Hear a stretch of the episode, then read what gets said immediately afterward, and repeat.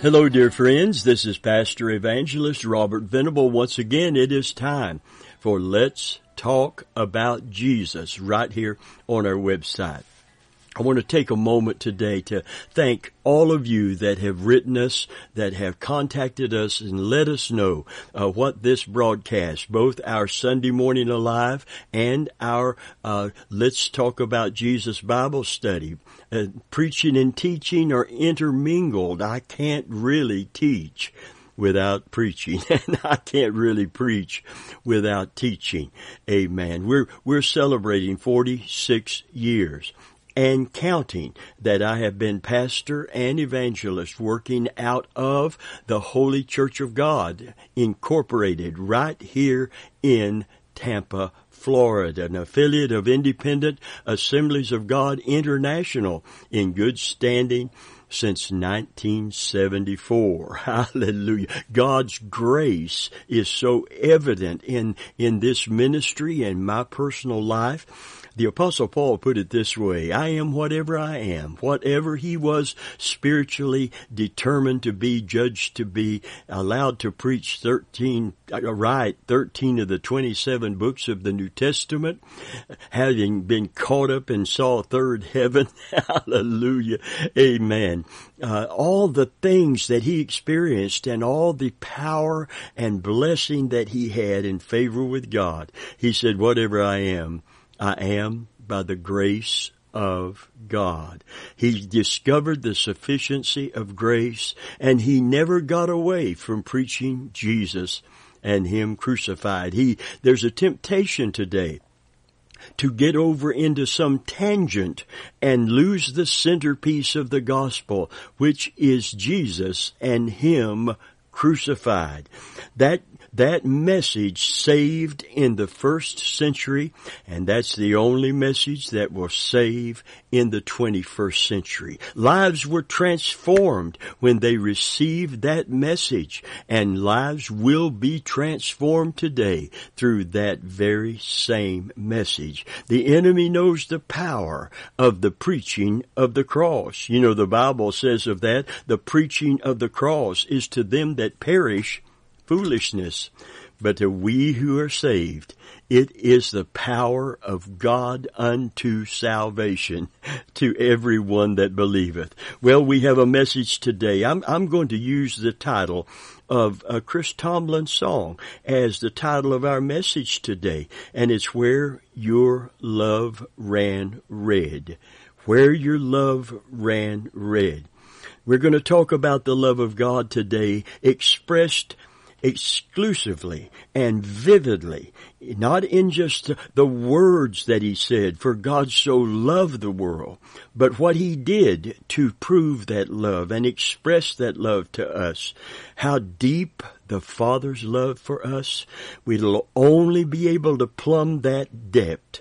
Amen. If we go back to and focus on the cross. That's what we do as Christians in Holy Communion. We are, we are focused once again on the cross. If we're going to run with patience the race that is set before us, amen, we have to see Jesus not just egging us on, urging us on, uh, uh, cheering for us to keep running, but suffering and dying for us. We always come to the cross for the inspiration we need, for the stimulation of the first love once again, if we've ever lost it, or to gain it if we've never had it. Amen. Actually, the scripture says, lay aside every sin and weight that does so easily beset you and run with patience the race that is set before you. Amen. Looking unto Jesus, who is the author and the finisher of your faith. And here's where and how we are to look. Consider him that suffered such a great contradiction of sinners against himself. Where did that occur, dear friend? It occurred on the cross. And the devotion and the determination to run with perseverance this race that is set before us, even when we are discouraged and distracted, to regain our focus on Him dying for us, stimulates us to keep on keeping on. Praise God. Uh, no greater love can be found than the love that was displayed on the cross. You see, God's love for you and me is not determined by a warm, fuzzy feeling inside. For feelings come and go. Not even by the experience of His presence supernaturally. You know, the love of God is shed abroad in our heart by the Holy Spirit and we can feel that love. But, but, but by the experience of His presence alone is not enough because there are times when you're so emotionally charged by the crisis in your life, the, the circumstances surrounding that you're distracted and discouraged, but rather by the stark reality of the brutal suffering and pain while on the cross when when I see myself in my circumstance and I, I feel sorry for myself and I get a I call it a case of the poor old me's. The focus is not on him who died for me, but and suffered and died for me, but it's on me and my suffering. It's on me and my pain. And the only way for me to truly deal with me and my pain is to look back to the cross and consider what he suffered in order to save me. And it takes the focus off of that that is discouraging me and that that is weighing me down so I can lay aside every sin and weight that does so easily, easily defeat me and run with perseverance. Get back in the race today. If you're, if you're not running the race, then you are out of it altogether. Hallelujah. Praise God. And I want to encourage you today in this message where your love ran red. I want to make some opening statements. Jesus didn't just die for us. He suffered and died for us. He took our place. He took our punishment. He became our substitute, our sacrifice lamb. Amen. Our Savior was tortured to death at the cross. In both, so the cross to me is both hideous and beautiful because it expresses love in a way that is hard to look at. Oh, but it is so beautiful in the sense that God would go to this extent and this extreme in His love for you and me. In fact, the Bible said God commendeth His love to us in that while we were yet sinners, Christ died for us. Hallelujah. His wounds were both horrible and they were wonderful. I'm going to read some lyrics from Chris Tomlin's song where your love ran red. There's a place where mercy reigns and never dies. There's a place where streams of grace flow deep and wide, where all the love I've ever found comes like a flood, comes flowing down. At the cross, at the cross, I surrender my life. I'm in awe of you. I'm in awe of you. Where your love ran red and my sin washed white. I owe it all to you. I owe it all to you, Jesus. There's a place where sin and shame are powerless, where my heart has peace with God and forgiveness, where all the love I've ever found comes like a flood, comes flowing down at the cross, at the cross, Jesus if you will turn with me for just a little while this day, as we study the Word of God out of what Bible scholars call very accurately the Gospel in the Old Covenant, Isaiah 53. Just going to read the first five verses. Who hath believed our report? And to whom is the arm of the Lord revealed? For he shall grow up before him as a tender plant, as a root out of the dry ground. He hath no form nor comeliness, and when we shall see him, there's no beauty that we should desire him. This, this is not talking about Jesus uh, not being a handsome man. This is talking about Jesus on the cross after the brutal beating that he had incurred Jesus dying for us. Verse 3 said, He's despised and rejected of men, a man of sorrows and acquainted with grief. And we hid, as it were, our faces from him. He was despised, and we esteemed him not. Surely he hath borne our griefs and carried our sorrows. Yet we did esteem him stricken, smitten of God, and afflicted. But he was wounded for our transgressions. He was bruised for our iniquities. The chastisement of our peace was upon him, and with his stripes we are healed. We can read in 1 Peter 1:24 in the New Testament who his own self bare our sins on his own body with whose stripes we were healed. Amen. This is prophetic of what he would accomplish on the cross in the old covenant. And once he was did that on the cross, Peter is looking back to the cross. It's all about the cross. It's all about Christ on the cross. That's why the apostle Paul said, I don't want to know anything among you but Jesus and Him crucified. Hallelujah. C.S. Lewis wrote, when Christ died, He did not die for societies or states, not for the impersonal masses of humanity, not even for men and women, but for each man and each woman. He continued to say, if we alone were the only created being, he would have done no less. Oh, did you get that today? If you were the only person on the planet and, and you, of course, sinned and come short of the glory of God, and you were in need of a Savior, He would have sent His Son. Jesus would have stayed on that cross for that, that horrible six hour ordeal of slowly dying, of blood loss, of pain, of, of trauma, of asphyxiation.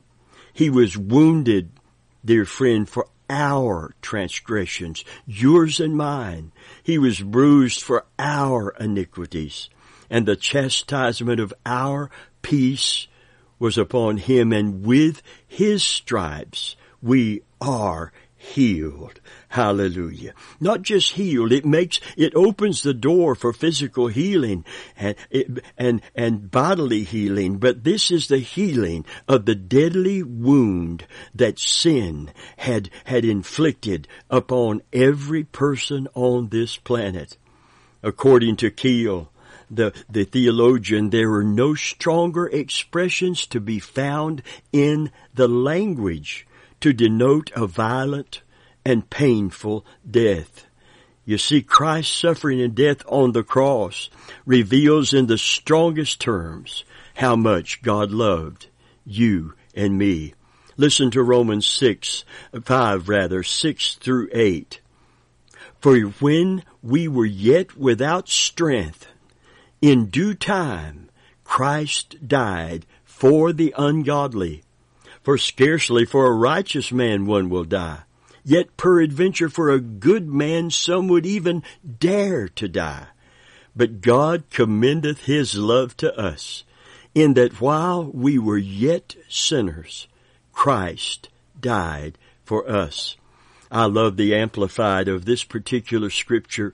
It said, while we were yet in weakness, powerless to help ourselves, at the fitting time, Christ died for in behalf of the ungodly.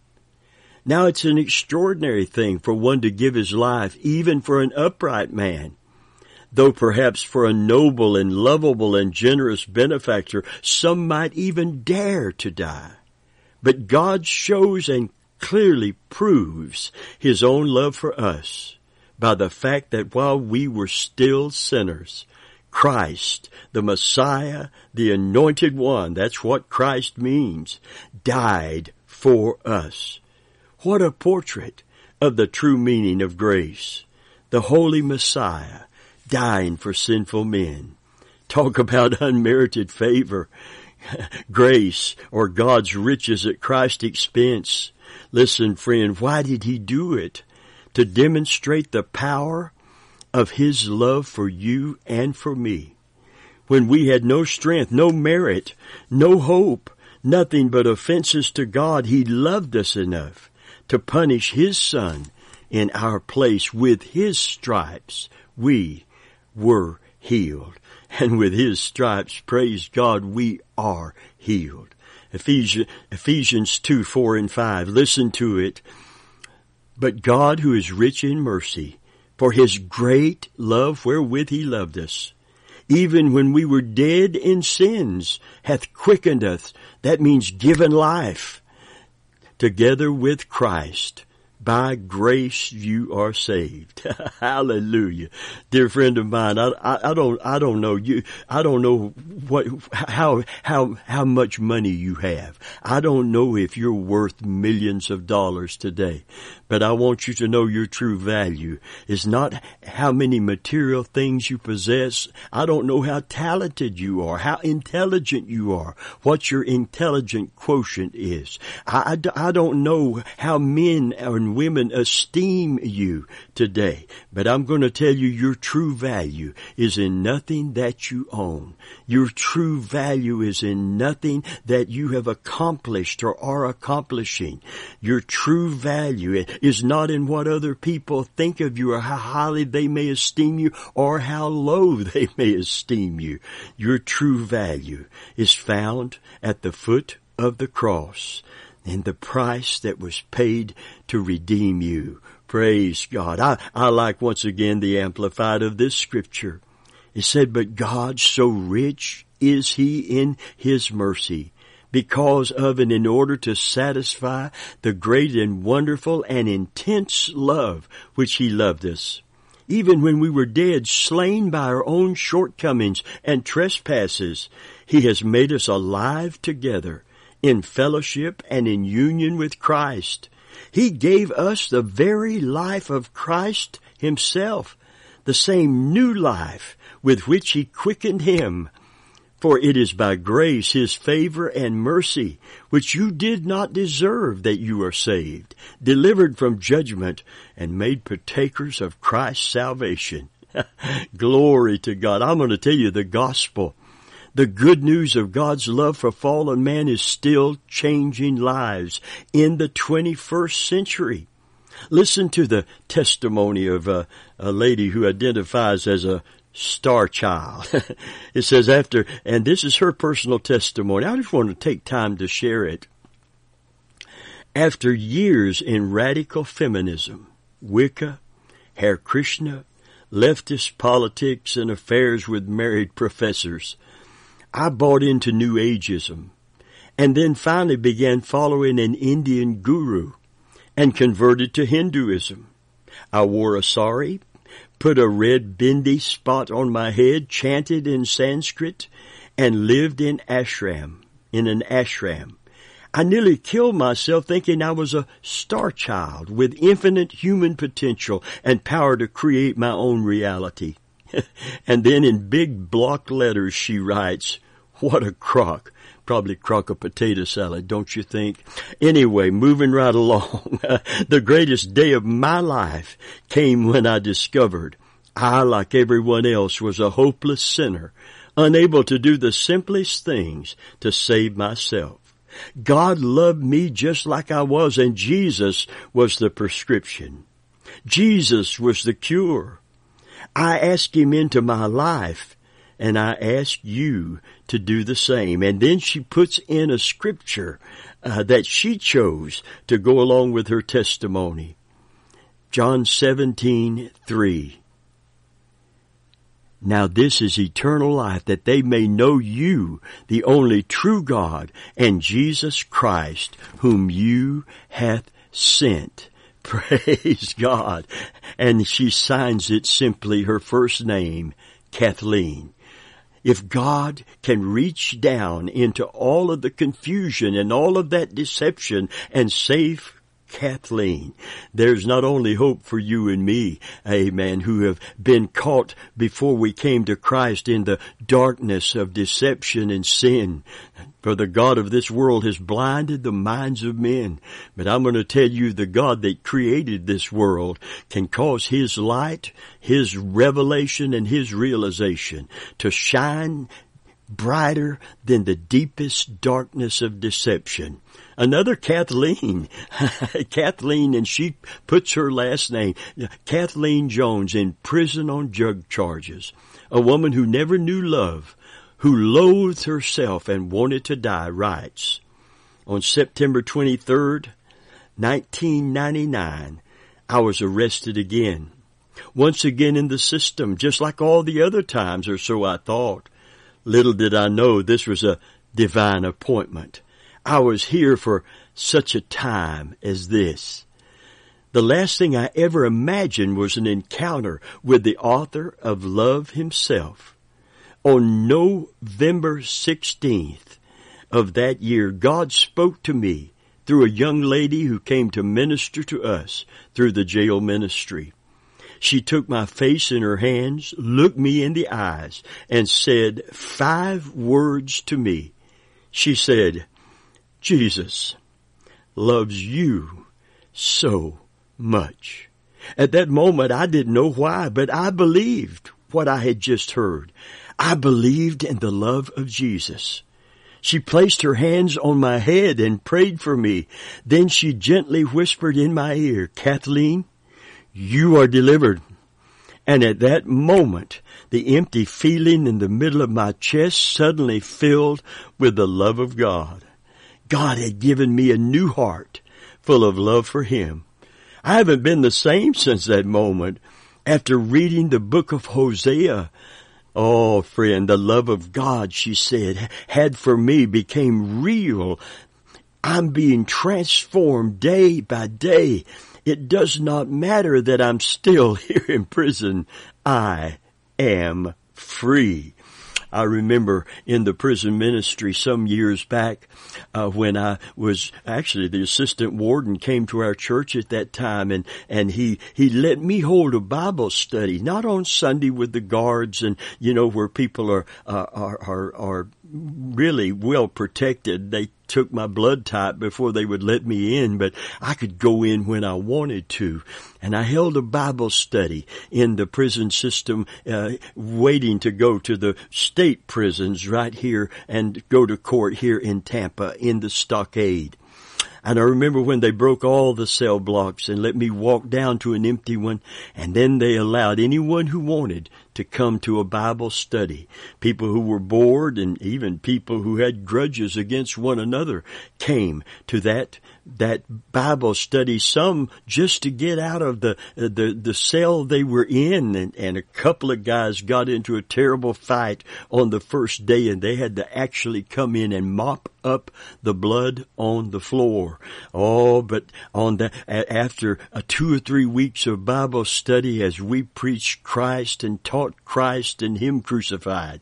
Amen. Out of 32 people, uh, came, raised their hands and said, I want to receive Jesus Christ as my Savior. Now you say, preacher, that's just jailhouse religion. That won't last. I don't have time to tell you uh, everything, but I can tell you a few years later, a guy rode up on a Harley, got off, amen, reached in his saddlebag and, and I was in, actually getting in my car to go home behind our church and where I parked and, and he, he came up to me and he said, do you remember this? He opened a Bible that I had signed, uh, and gave to him.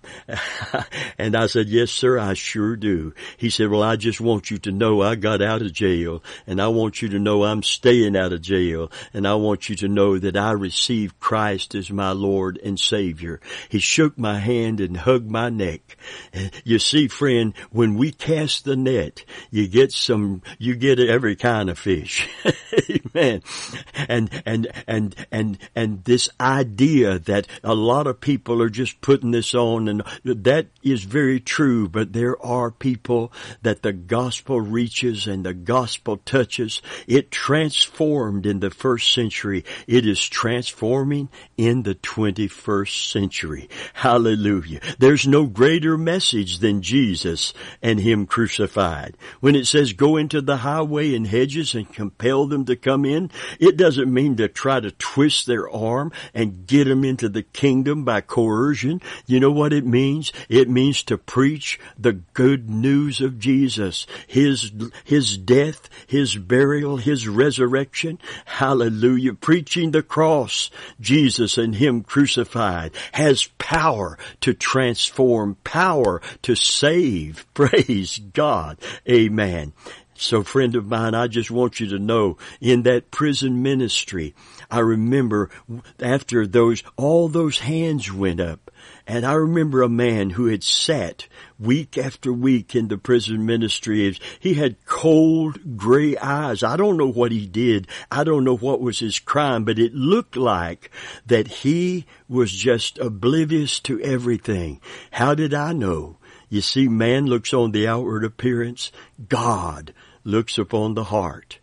And he was at the end of the line and when he came up for me to sign the Bible that I was handing him, and he said, preacher, because he put his hand up, I didn't put a lot of stock in it because I saw no obvious emotion in him. But he put his hand up to receive Jesus. And when he walked forward uh, to receive a Bible and me to sign it, he said, preacher, I want you to know something. He said, I'm going from here to the state prison at Raiford. I am sentenced to life in prison. And he said, if I never get out of prison, I want you to know for once in my life, I am a free man. Oh friend, when that little scripture in the new covenant says who the son sets free, is free indeed. it does, it means spiritual freedom from the slavery of sin and from the consequence of sin. This is real freedom. You, you may be in a prison cell. Uh, somehow you may get this message over the internet. God, this divine appointment of us uh, talking about this testimony together may be touching you directly. On the other hand, you may be in a prison of, of, of addiction, a prison of, of substance abuse, a prison, prison of all kinds of sins and thoughts that you can't break free of a prison of darkness. But I want you to know Jesus is the great emancipator. He's the great deliverer. He's the light that shines in the darkness. Praise God and shatters it. He's the, he'll break you out of whatever you are held in today. Praise God. Amen. There's going to be a jailbreak for somebody in this audience today. Jesus is going to bust you out if you receive him as your savior because hell can't hold you. Satan can't hold you. The power of darkness can't keep you. Amen. Hallelujah. When the light of the glory of God in the face of Jesus Christ shines unto you, Praise God. And you open the door of your heart to receive Jesus as your Savior. The power of sin and the power of Satan is broken and God will set you free. Hallelujah. He can't hold you. I'm telling you today, He can't hold you. Amen. I like the testimony that says, it does not matter that I'm still here in prison. I am free. Glory to God. I like First Peter to close with chapter 1 and verse 18 through 20.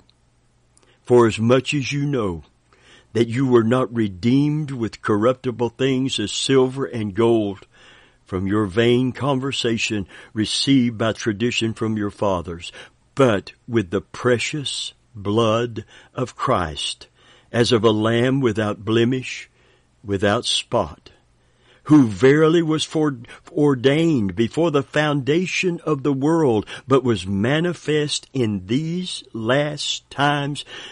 Underscore this for you. For you. Yes, you. Amen. He was slain from the foundation of the world. Amen. Man failed. Man blew it. Oh, but God had a plan. Hallelujah. And it's called the plan of salvation. Hallelujah. And in the fullness of time, in these last times, Jesus was manifest that he might take our place upon the cross, pay our sin debt in full. Hallelujah. Most of us struggle with a negative self-image at the cross, looking up at the grotesque figure hanging there in agony for six long suffering hours, paying our ransom.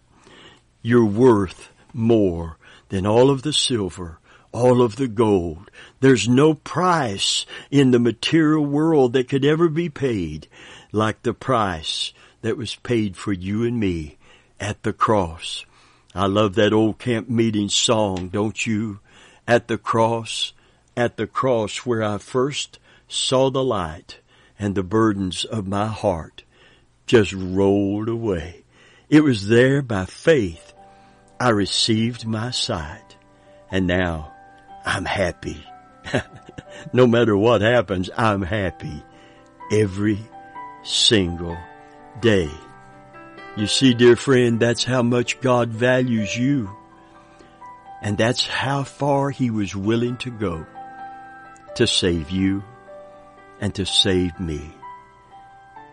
So don't run from God today, dear friend. Run to Him. Repent of your sin, confess your sin, and receive Jesus Christ as your Lord and your Savior, your Sovereign and your King. And God will abundantly pardon you and seal you with the Holy Spirit Himself until the day of redemption. Dear Christian today, as the world pulls you, presses in, tries to press you into its mold, remember the price that was paid for you, more precious than silver, more costly than gold, and love Jesus back for loving you. Let's keep the faith. His coming is near. Let's draw near to God and be ready when He comes. In Jesus' name.